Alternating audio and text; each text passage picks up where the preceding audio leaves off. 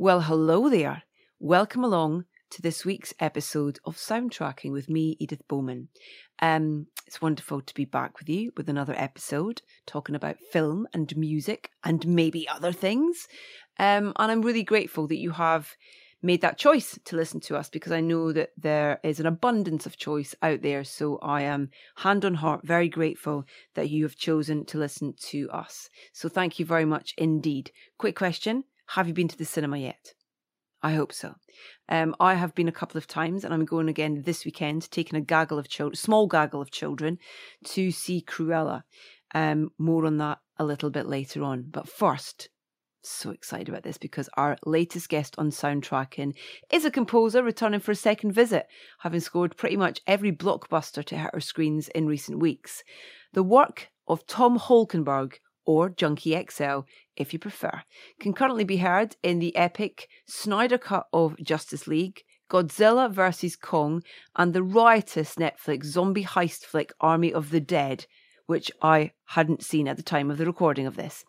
He was on, I have to say, absolutely brilliant form. So I think we better get straight into it with a cue from Justice League called Things Fall Apart. Now, I should say that while Tom has a wonderful turn of phrase, some of his language is pretty industrial, and there are a couple of spoilers also during the conversation too. So if you haven't yet managed to put aside the four hours and seven minutes to watch Snyder's cut of Justice League, then, well, you've been warned. You've been warned.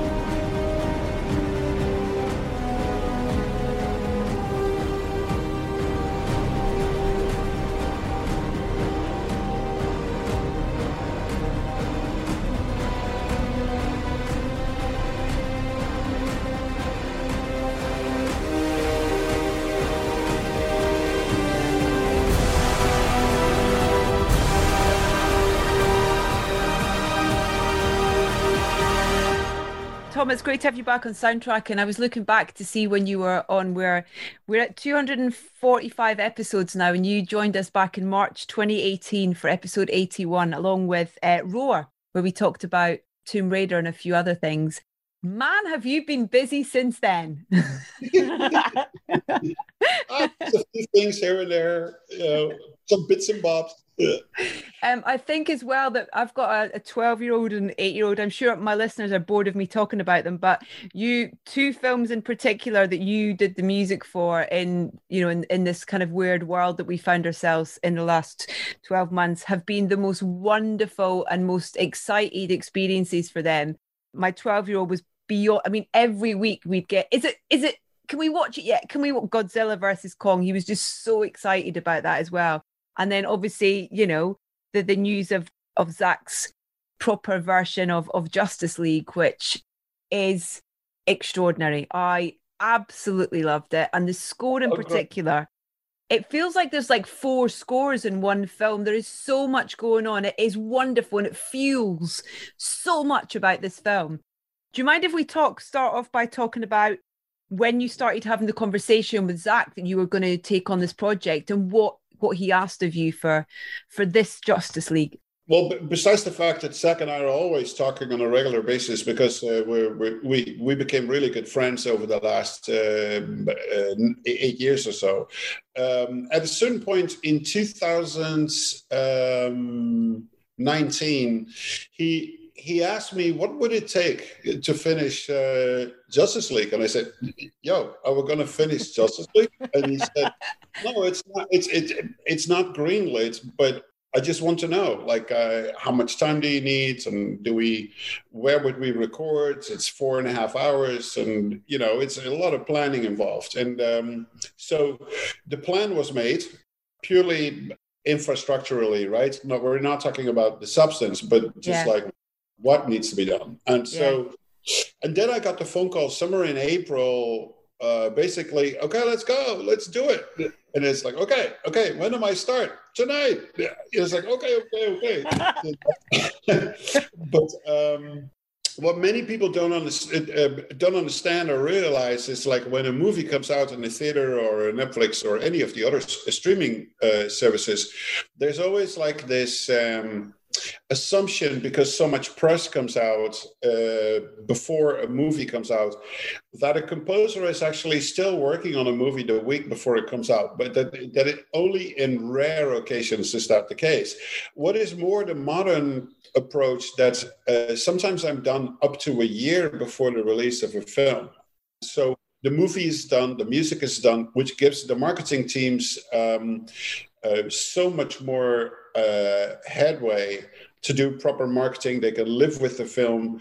Uh, some of the movies I worked on, marketing would never see the film in its entirety, and they only had a few shots to work with that would be fully finished as uh, C G I, right? And so, yeah. in other words, Godzilla versus Kong was done by the end of nineteen. Army of the Dead was completely done by half April. And last week, April, I got the phone call, let's start on Justice League. So Justice League was like pretty much my whole year last year. And um, so when I talked to Zack and it, that it was greenlit, I said to him, listen, I played the music that I started on in sixteen. And I think I should start over. And um, and he agreed with me. He said, go for it. I, I'm not married to anything we did in that uh, time period. Uh, for me, there were two major reasons. One was that it wasn't a great time period, you know, in two thousand, late two thousand sixteen, early seventeen, where everything transpired as it did. I'm yeah. not going to go into details. Zack has been talking extensively in interviews about this whole time period, so I'm going to yeah. leave it with him. Uh, but obviously, we both felt felt that. So um, listening to that music back, it just put me in a kind of like depressed state, and um, that's not what you want when you get a phone call that you can now finish it, right? It should be yeah. one big celebration instead of like, ugh, again, you know, you don't, yeah. you don't want that. And the second reason is that when I started in two thousand sixteen, my film scoring career was only three years young, and and last year, uh, you know, I'm moving into year number nine doing this. And so I've had so much more experience. Uh, I've worked with so many incredible directors since two thousand sixteen, and I've learned so many new things. So it would have been, uh, I would have been, it's a Dutch expression, I would have been a thief of my own wallet uh, if I wouldn't start over, right? It, it's like yeah. I, I felt obliged to all the fans of D C to give it my absolute, absolute best and not just like wing it in. And so that's what I did. And it, it, it felt like uh, the start of the Mount Everest is the last week of April. Here we go, motherfuckers, four and a half hours, you know, and uh, it was intense. And it also overlapped with, um, with COVID and working in mm. complete isolation. It made everything more intense.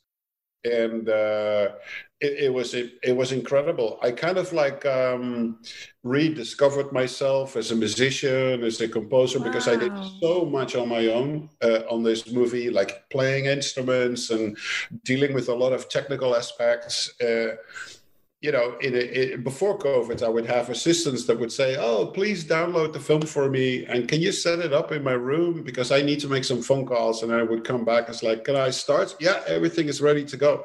But in COVID, there was nobody. Yeah, there was my dog. But he, he's a, he, he was a, he unfortunately died recently. But uh, oh, I'm so uh, sorry. He was a lazy motherfucker, sleep all day. You know? So he, he was not going to help me. Uh, not very technically minded was your dog, unfortunately.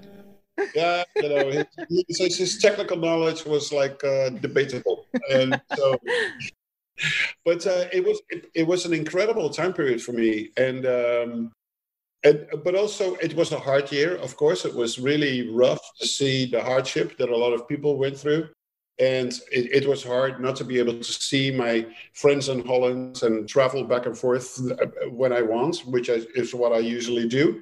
Uh, and, and to see like how many businesses went under, uh, colleague composers that mm-hmm. sold all they had and left town and, you know, went back to where they came from. And uh, th- so that's the dark side of this year. The good side of this year is that at least the people around me and the people that I work with have uh, developed such empathy for other people, you know, because everything needs to be done via Zoom. And when you have a mom on a Zoom call that is and trying to do like a, a marketing pitch for a, one of the biggest movies in the last twenty years, and then at the same time see like two kids of four and six that are completely destroying the, the, the living room in the background, it's like, hat off to you, girl. Yeah. You know, and so I, I've, I felt that, that so uh, people had a lot of respect for each other, like how resilient this industry is in, in L A and how people just keep fighting to keep it alive and to keep it up. Uh, while at the same time, you're having two of these little devils in your house that because they can't go to school, mm-hmm. you know, yeah. and the schools are still closed here in L A. Are they? Know? Wow. Oh my God, mine's just went back and it was like, I, I did a, a kind of celebratory, that I mean, I love them to death, but I'm not a natural teacher of, you know, academic stuff. I can teach some life stuff, but oh my God, um, it was such a relief when they went back. And I think that that's, it's so nice of you to say, you know, in terms of appreciating everyone's, you know, the reality check and window into everyone's reality that we've had really through this too, and the, the resilience that people have, like you say, to make sure the cogs are still turning and that things are still happening. No, it really is. And it's like, uh, it, it it's not like I never respected people because it's one of the basic values that is really high on my list uh, to treat people equal and, and such. But to see it right in front of your eyes, th- that's what I'm saying. You know, you're on Zoom call and then, or people that try to talk and then there's like four dogs in the background that destroy the living room. You know, it's like, oh, how do you yeah. do it? You know? Before I, we talk about specifics, because I made I, I watched the film twice, um, and it's it's I mean there's so much about it that I wanted to talk about, but there were some a few specific cues within it that I hope you don't mind that if we we can talk about. But but before that, just having the knowing that in front of you you have the opportunity to create this. this sonic landscape for four and a half hours, which is, you know, which is half of what, you know, your average film length normally is. For you as a composer and a creative mind, is that a luxury or is it slightly terrifying? Both. Because it, it is a luxury that you can do way more musical development, uh, development and uh, you have more space to develop stuff. The scary thing is, well, then you actually have to do exactly that. And, and and that's one of the hardest parts, because if it was so easy, then everybody that makes music would write a symphony. And and that is what a symphony is all about. It's it's like one specific melody that is drawn out over fifty minutes to an hour and just like reworked and reiterated. And it, it, it it's hard. It's tough. Uh, and for me, it meant that I did, I needed to do a huge amount of thinking instead of like sitting behind one of my instruments and immediately start writing music. So I, I, it's like compared to like building like another Big Ben Tower in London, you know, it's like you're not gonna you're not gonna start working on the the the, the hourly plate. It's like that comes down the line first, yeah. or or like. Oh, you know, what is that window, you know, uh, fifty meters high going to look like? No, that all comes later. You first you draw the rough schematics, you get like sign off by the government, and then you start with the foundation, you talk to contractors, you start it. I mean, and then first it's like really rough, you build it up, and then you start like working on the inner rooms, and then you start to work uh, on details, and the details come last. I mean, like uh, you're not picking the tile first before you enter the Big Ben. Of course not. First, you're going to build the Big Ben, and it's like, okay, what tiles do we want? You know? Yeah. So Very similar with a score like this. So you need to sit back. It's like, what is the concept of the music? How many themes do I need? What are the anchor points, scenes in the movie that need a uniquely special approach? And how do I end up with music just prior to an important scene that whatever comes then feels like a lift, or it feels like a yeah. radical change into what you... Um, what you're trying to achieve? Is one of the reasons why uh, the two scenes that people are mostly uh, talking about, they're talking about a lot of different scenes, but two scenes in particular. One is the heroic act of Flash uh, in the in the in the last act uh, yeah. when he when he's running against the time.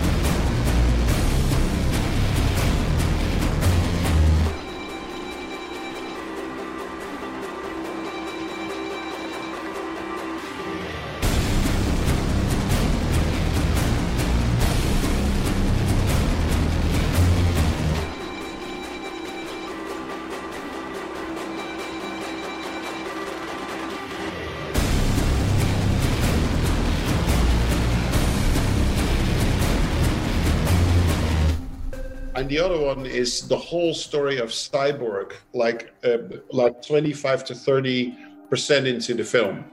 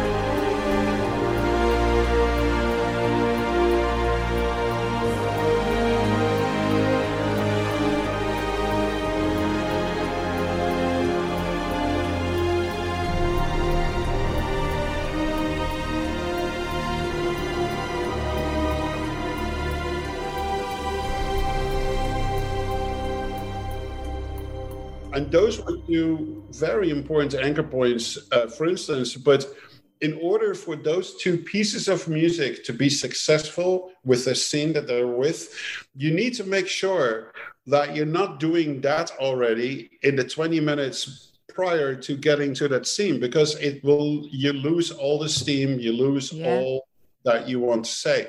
So that's what I'm saying. It takes it takes thinking like an architect, like how to... how to set this up right. And so mm-hmm. it, t- it took a while of th- uh, thinking, and I think it took me two to four weeks to really think this through, make a checklist what I would need, uh, develop the concept of the score in sounds, like what type of instrumentation, what type of sound design, really making like a massive shopping list. I need this, I need that, I need this, I need that.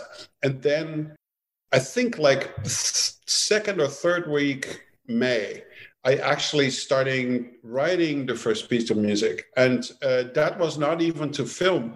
That was still like, okay, I need a Justice League theme. Okay, I need this for Batman. Mm-hmm. Okay, I need this for Wonder Woman. I need this for Superman. I need this for Steppenwolf. I need this for Darkseid. I need this for Flash. And I need this for Aquaman. So now we're halfway June.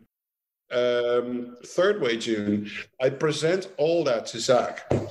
And Zack was happy as a kid when he heard everything. And we started roughly throwing stuff against pictures like, oh, this could be great here and this will do different, but this is the theme here. And then I think third, fourth week of June, I started actually attacking the first important scene in the movie. And then the second most important yeah. scene. And then all the important scenes first. Okay, so now the movie is covered by thirty-five percent. Yeah. Now let's divide the remaining sixty-five percent in the most important scenes. Okay, let's do those. And then we were seventy percent, seventy-five percent in. And the other twenty-five percent we did more oddball kind of things. Like, oh, a licensing song would be great here. Oh, here we'll do something really weird that has nothing to do with the rest of the score. For instance, that little bit of trap music when Barry and Batman drive off, you know, when he says like, so what is your superpower again? And then he looks at me and he says, I'm rich. And then they drive off. So, so that's the little moment. You don't need an orchestra for that. Let's do something fun, you know? So that is like a minute of trap music. And, and so there are a few examples like that throughout the movie that were really executed, really late on in the game. You know, just like, oh, let's do this here. Let's do that. That's the amazing thing, because that's one of the things I love about it is the tone of the film and those kind of those moments that allow you as an audience and a fan to sort of take a breath or have a laugh or, you know, sort of respond yeah. to to something. And that is absolutely complemented so much by by the music. It's almost like the music sat next to you watching it almost in a way. It's like your companion in a way. It's amazing. Yeah, another moment like that, for instance, is uh, the, the it's that massive scene that uh, for us on paper was called the tunnel battle, where uh, as a group they face off uh, Steppenwolf for the first time when he's like um, he's taking uh, Cyrus hostage, you know, the dad of uh, yeah Cyborg, um, yeah Cyborg, and so they get out of the spaceship and instead of like. Uh, tense, like orchestral music, you just hear like a stoner rock blues, blues riff, you know? It's like, doom, da, doom, doom, doom, da, da, doom, da, da. And it's so, it's it's cool, it's tough, it's badass, but it also puts a smile on your face. It's like, okay, yeah. motherfuckers, let's do yeah. it.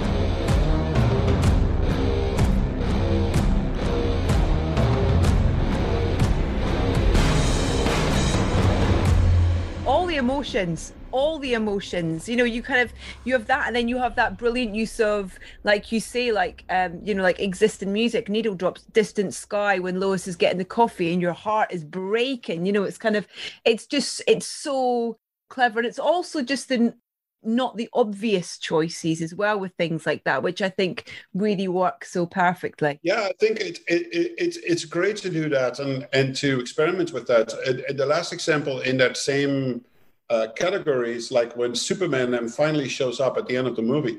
Instead, it, uh, and and uh, so it, it's when the axe of Steppenwolf comes down to hit Cyborg, and then Superman steps in and he hits him on the shoulder, and then he says, "Not impressed." Not impressed. And then he and then he starts fighting him.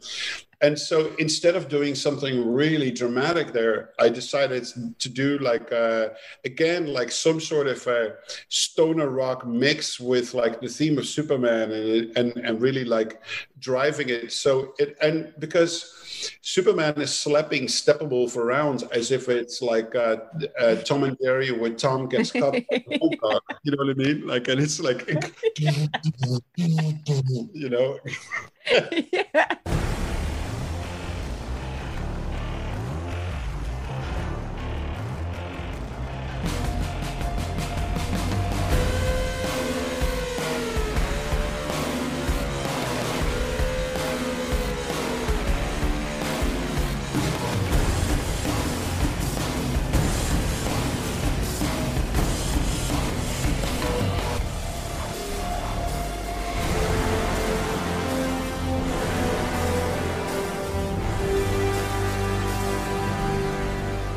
The, the cue just before that as well, where he um where he goes, he gets the new suit and the, and flying. That cue's incredible. That's an incredible cue.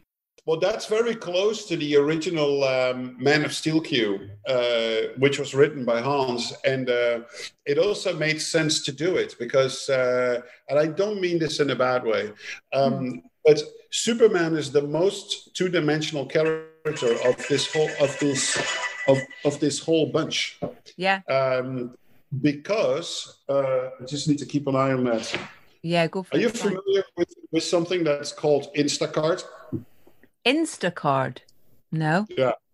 Uh, in, Instacart is like, it, it's like uh, online grocery shopping with any grocery store that you want, and then they just drop it off. It, it's oh, really right. great.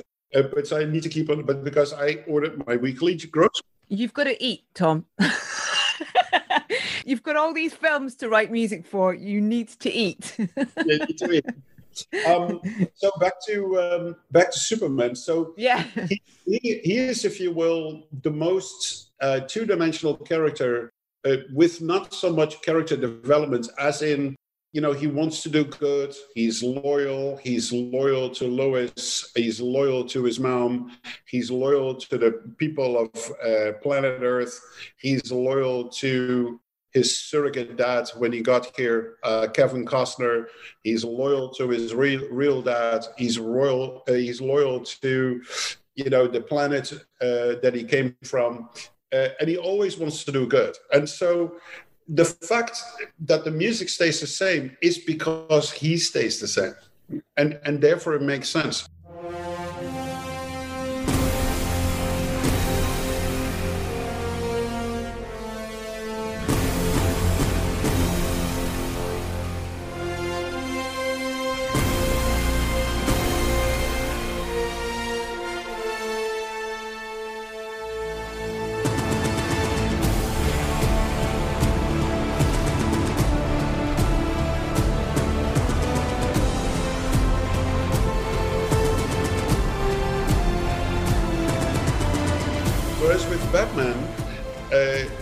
You know, he goes through so many different mood swings, uh, but also in this uh, trilogy by Zack, in the second movie, he's like uh, more so like a washed-up alcoholic with a lot of money, right? I mean, he's just like way overweight, and uh, he's he's not all that great. He's very much troubled by uh, his uh, traumatic uh, past.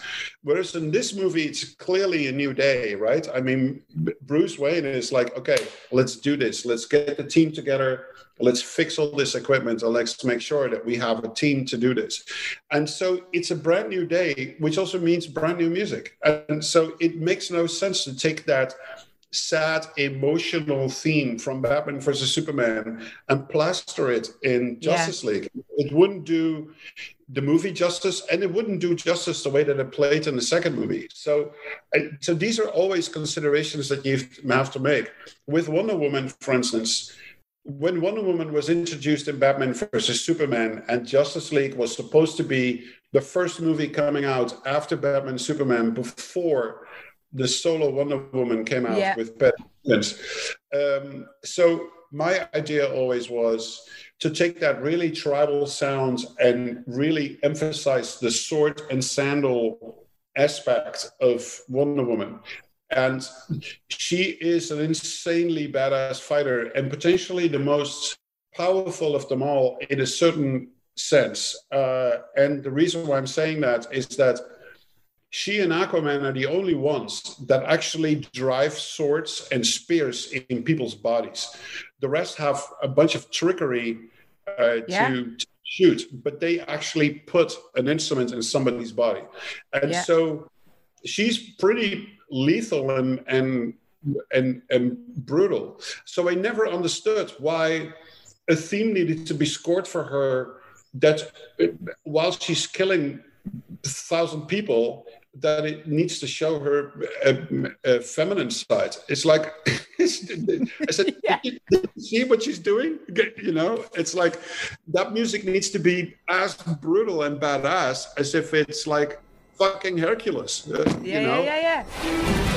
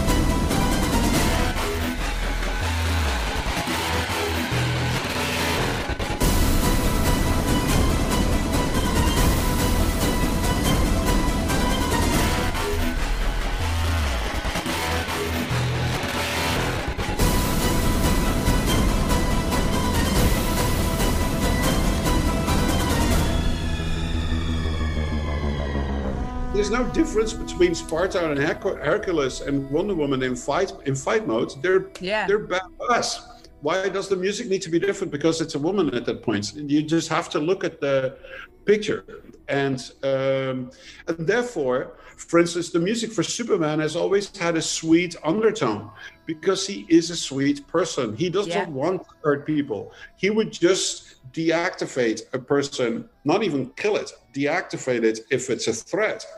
Whereas woman, woman, woman and Aquaman, they they drive spears in bodies. Yeah. I am. Um, there's a really couple of good moments as well where the where voices are used, like the use of voices. So at the beginning, you have that where the locals are singing as Aquaman goes into the water, sort of thing. I love that. It's really lovely. Is that was that written or is that an existing piece of kind of folk music? It's beautiful. No, that was his um, theme of of wandering, you know, um, for for us actually. So the. Um, The, the theme for Aquaman is a less first-person perspective theme, is how we call it in, in film scoring. Uh, so, for instance, uh, Cyborg's theme and the Flash theme is really first-person perspective because you feel the emotion that they are feeling. Yeah. Aquaman, we're observing his actions, so that the theme for Aquaman is a third-person perspective theme. It's not what he is feeling, it's what we are thinking of him.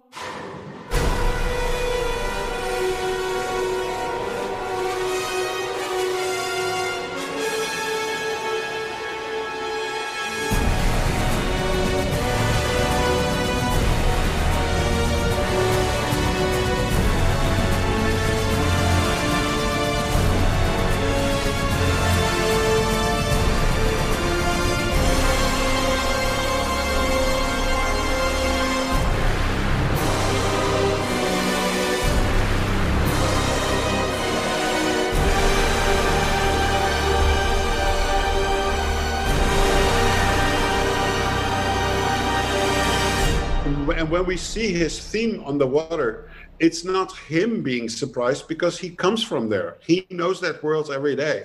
It's like driving on Rodeo Drive every day with your car because you're going to work. You're not going to be surprised by seeing Gucci and Prada and, and Armani.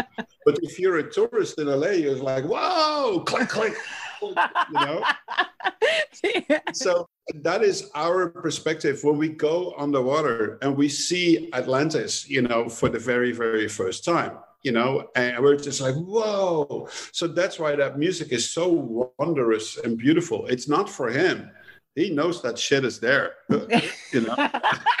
It's so, when, you know, when you, when you list the characters that they're, that are in this film, you know, even just, you know, just the main characters and how they all have their own themes, whatever something, but how they're all amazingly seamlessly weaved together and brought together. And, you know, whether it's, it's two of the characters or it's three of the characters or it's that one and that one, you know, the mix up of, of it's almost like throwing a dice with regards to which, which characters are part of all these different scenes, but it's so seamless and you feel just so connected with the story and with the characters as you're going through it. Well, first, thank you. Uh, but, but, but to answer this question properly, I have to go back to the the, the architect phase of this uh, score.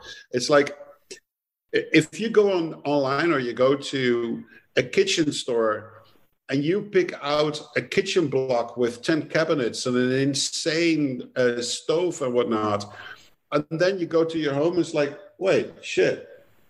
My kitchen is way too small for what I just bought. It's not going to fit, you know? So that, or you buy a, a six-seater couch and then the, the, the movers come to your place. It's like, fuck, my door is not even big enough to get the thing. You know? So, so that, that's kind of, that's kind of the same with themes. So when you write a new theme, you have an idea, like for instance, part of the design was like that I would pick certain types of harmony that I could interchange between the various different themes. So I could take the theme uh, for uh, Cyborg, but I could superimpose it on the Justice League theme. Or I could take Batman's calling opening line and I could superimpose it onto the Wonder Woman rhythm. And so these are things you need to figure out on forehand before you start, because otherwise you're going to end up with a kitchen that doesn't fit in, in, in your actual kitchen. You're going to end up with a couch that doesn't fit in your living room. And you, you're going to order a couple of plum, palm tree plants that are fifteen feet high, but your ceiling is only four feet, you know? I love your analogies. Yeah, we laid the palm trees horizontal through the through the living room. Great. Oh man, it's so great. I love it. I love it. It's so you you you just how you explain it in such a brilliant way. But how important is it with you? You building these relationships with with these and friendships with these. You know, with these a few specific directors. You know that you've done multiple films with, or you're doing multiple films with. When you get to work with people again, and, and particularly with the journey with Justice League and and Zack, you know, getting to make the film that he wanted to make. You all getting to make the film that you wanted to make and release the film that you wanted to release. That journey grows, that friendship grows, that relationship grows, doesn't it? From project to project, as a partnership, as a collaboration. I mean, listen, it's not that with every director uh, it turns into a friendship, but it it it, it turns into like um, an incredibly well-respected back and forth uh, working pact, if you if you will, you know? Uh, it, it, the industry I'm in is called show business, not show friends, you know, show business. Oh, yeah. So, but with quite a few of them, I actually did develop a really good friendship. And to uh, name a few, like George, uh, George Miller, uh, Tim Miller, and Zack Snyder. And even with Peter Jackson and his wife, uh, Fran, I have regular email contact and we call every now and then. It's like, hey, what's up? What are you working on? And just checking in. And it's it's it's it's really great. And um, if you continue to work together, it's also so nice to know where that person is in her or his life, you know, and vice versa. And uh, not that you work with a director again on a second or third movie, and then you find out that your parents both died in that in, in those two years, and that you lost your dog, and that you uh, you moved out, and uh, you lost a leg, and uh, and your tongue is taken out.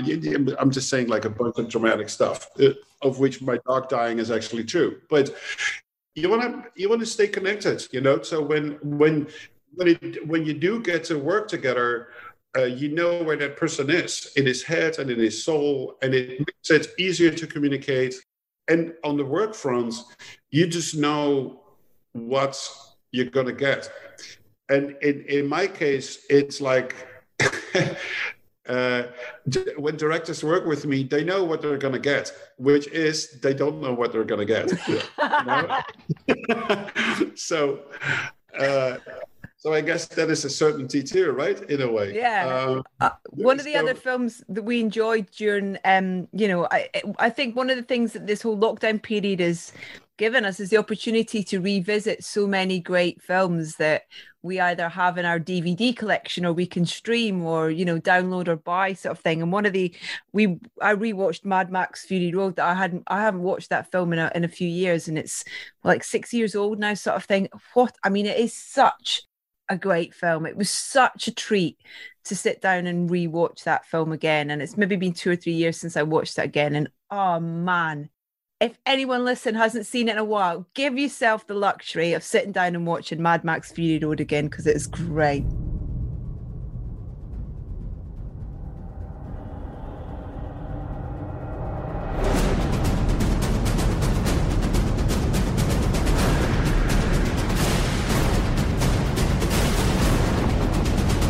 I, I, I actually have a really hard time watching movies that I worked on.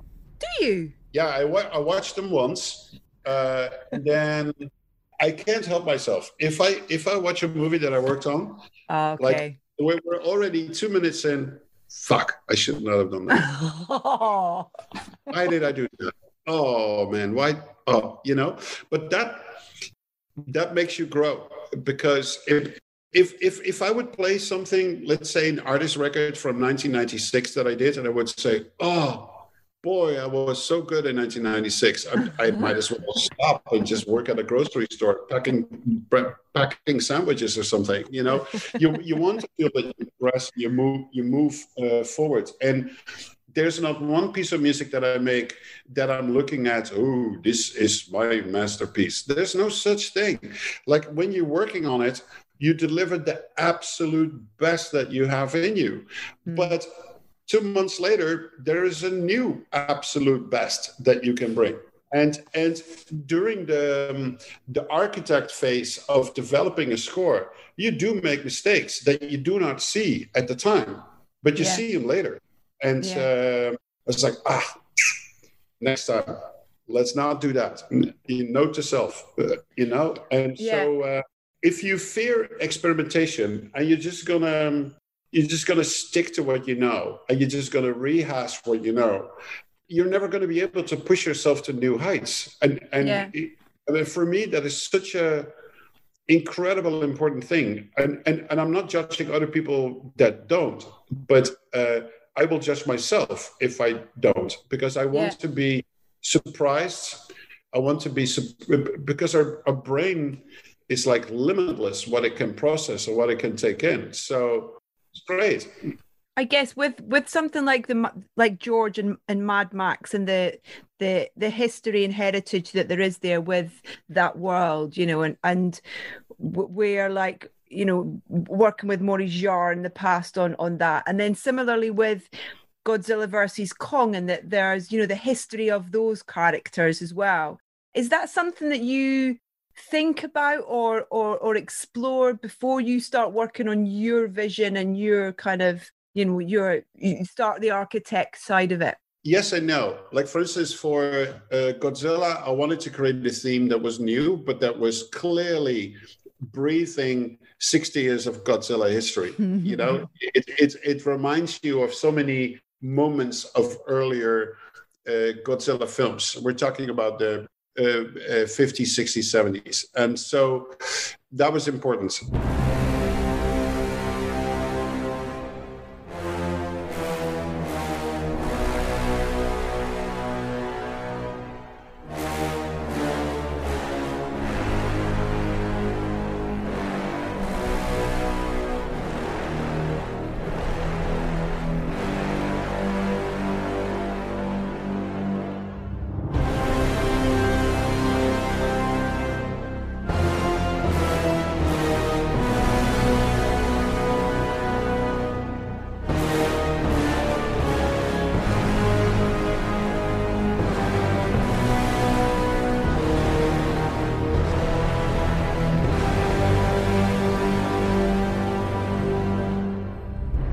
with Kong, it was important that his theme breathed like the rich history of Hollywood monster movies, you know? So yes, in those cases, I would look at certain things.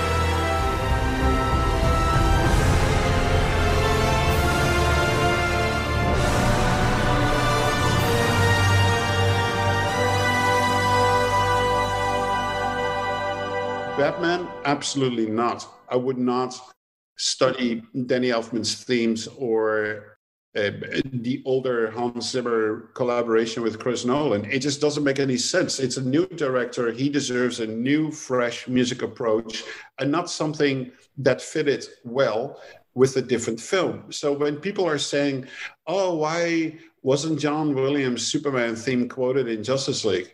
Because it doesn't work. It's, it works fantastic in the nineteen seventy-eight. And nobody writes like John Williams, nobody, even people that say they do. It, it, he's like at that at that insane level that we can only wave at. How is it up there? Free you know? At the Temple of Williams. Yeah, nobody knows where the fucking stairs are to go to John Williams, you know? Um, I've got a lovely Kong story for you. Um, my kids' um, school, last year of school, they were like twelve, thirteen. They, as part of their um, music class, they gave, uh, the kids wanted to um, write their own interpretation of the kind of closing scene from the nineteen thirty-three King Kong film. And they played it. They created this little this score for like about four minutes worth of the last scene of the film, and they played it live whilst they projected the film in this church. It was the most amazing thing, and I think that that's something that, you know, particularly with kids and, and some of the films that you've worked on, is that they really connect to the music. They really connect to, to the emotion and the narrative that is being driven by the music, much more so than I did when I was little and watching films. You know, I connected with John Williams every time. Do you know what I mean? But I think that there's something in, in the way that you write and the connection with the characters, that the connection is, is extraordinary. You know what, as a kid growing up, what my favorite movie was, because of the music, Saturday Night Fever. And it didn't yes. even have a computer, because it was just the Bee Gees, Cool the in the Gang. Uh, Is that what incredible. Made you want to get into writing film music? Well, I always loved films, and I've always been some sort of a film buff by watching so many different types of movies. Uh, but I was drawn more to the artist world when I was uh, younger and go on tour. Uh, and um, make artist records, collaborate with other, art- with other artists. It was not until like half nineties when uh, movies started licensing music from my artist albums that I was like, oh, interesting, my music in a movie. And then slowly the process began of me getting more and more interested in actually, I don't want to say I got more interested in film music, because I already was, but I was interested in potentially switching careers completely, quit my artist life and become a full-time composer. And that eventually happened in two thousand ten. And then, I mean, the, I mean, just, I mean, listen, we're about to run out of time, but I hope we get the chance to talk some more, because, you know, I want to talk more about Mad Max Fury Road. I want to talk Deadpool. I also want to talk about three thousand Years of Longing, the George um, Miller film that you that's, that we're hopefully going to be getting next year as well. There's there's a there's an abundance of things. Army of the Dead as well. I can't wait to see that. There's so many things. You've been a busy man, Tom. Yeah, but, but you, you better hurry up, because I suffer from serious amnesia of like all the films I work on. I think the deadline for Mad Max is like sixteen more weeks, and then I don't remember anything of that movie anymore. Okay, let's pencil it in for fifteen weeks' time, or maybe twelve weeks' time, and we'll get that in. I'm just joking with you. Listen, it's so great to chat to you. It really is. And huge congratulations. And thank you for everything as well. It's been a thoroughly, it's been a, it's been a trip watching all this great stuff that you've been doing. Oh, thank you so much. Likewise. Where are you based? I'm in Gloucestershire now, just outside London, about an hour and a half outside London. Um, North? Uh, west. So on the way to Bristol. Oh, yeah, yeah, yeah, yeah. yeah. Um, yeah. So yeah, got out, got out of, got out of the big smoke just to uh, to get some space and some green and fresh air. And it's only like an hour and a bit on the train. It's easy. It's great. So, so you're uh, you're close to uh, where the, the Somerset murders always take place, right? The the in, Inspector Barnaby. Is that the area that you're in? Yeah, yeah, not far from that. Totally. And we were in the Forest of Dean yet at the weekend, where they filmed some of um, Return of the Jedi in the forest as well. I only ever go places where there's a reference to films. That's it. I was I was doing an interview. Um... Uh, a, te- a tech interview like earlier this year, and uh, he said, "Oh, you know, I actually live in Somerset, but but, but actually, Somerset was never uh, the city where they actually filmed the Somerset murders, right? Because they filmed it like somewhere else. But uh, it's too expensive." Uh, yeah, but he he uh, he said, "Oh yeah, but I live in one of those typical houses." And he walked outside with his laptop, and it's like, you know, one of those typical houses where these murders would take place. And you know, but it's so funny because if you see, I've seen all the seasons from Inspector Bar- Bar- uh, Barnaby, and if you see them like uh, back to back, you know, like uh, binge watching, it's like like it's like twice a day somebody brutally gets slaughtered in in uh, in that area, which obviously is not true because it's like mega safe right out there. Well, we hope so. Um, yeah, but um, but but I, I love that you're a big fan of Midsummer Murders. It's like it's it's the gift that keeps on giving to everybody oh, yeah, around the world, I think, as well. It's hilarious. I love it. Uh, the one I really liked uh, was, um, which I think is Irish, is The Fall. Oh, The Fall, with, yeah, with uh, Jamie Dornan and Gillian Anderson. Oh, oof, so good. So good. My friend Laura was in that. She only lasted an episode and then she was... well, yeah, it, it... So good though, wasn't it? Brilliant. Apparently, I heard a rumour there might be another series. But because this was like completely closed off, it would be like a whole new story then, right? Yeah, yeah. Yeah, totally. I think they want to go prequel, like pre. Oh, okay. But yeah, who knows? Tom, thank you Love so much, talking. sir.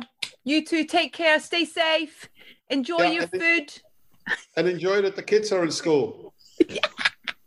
Freedom. Feel free to get drunk at daytime now. It's totally fine. Again. Okay. Bye, Tom. Bye. Thank you.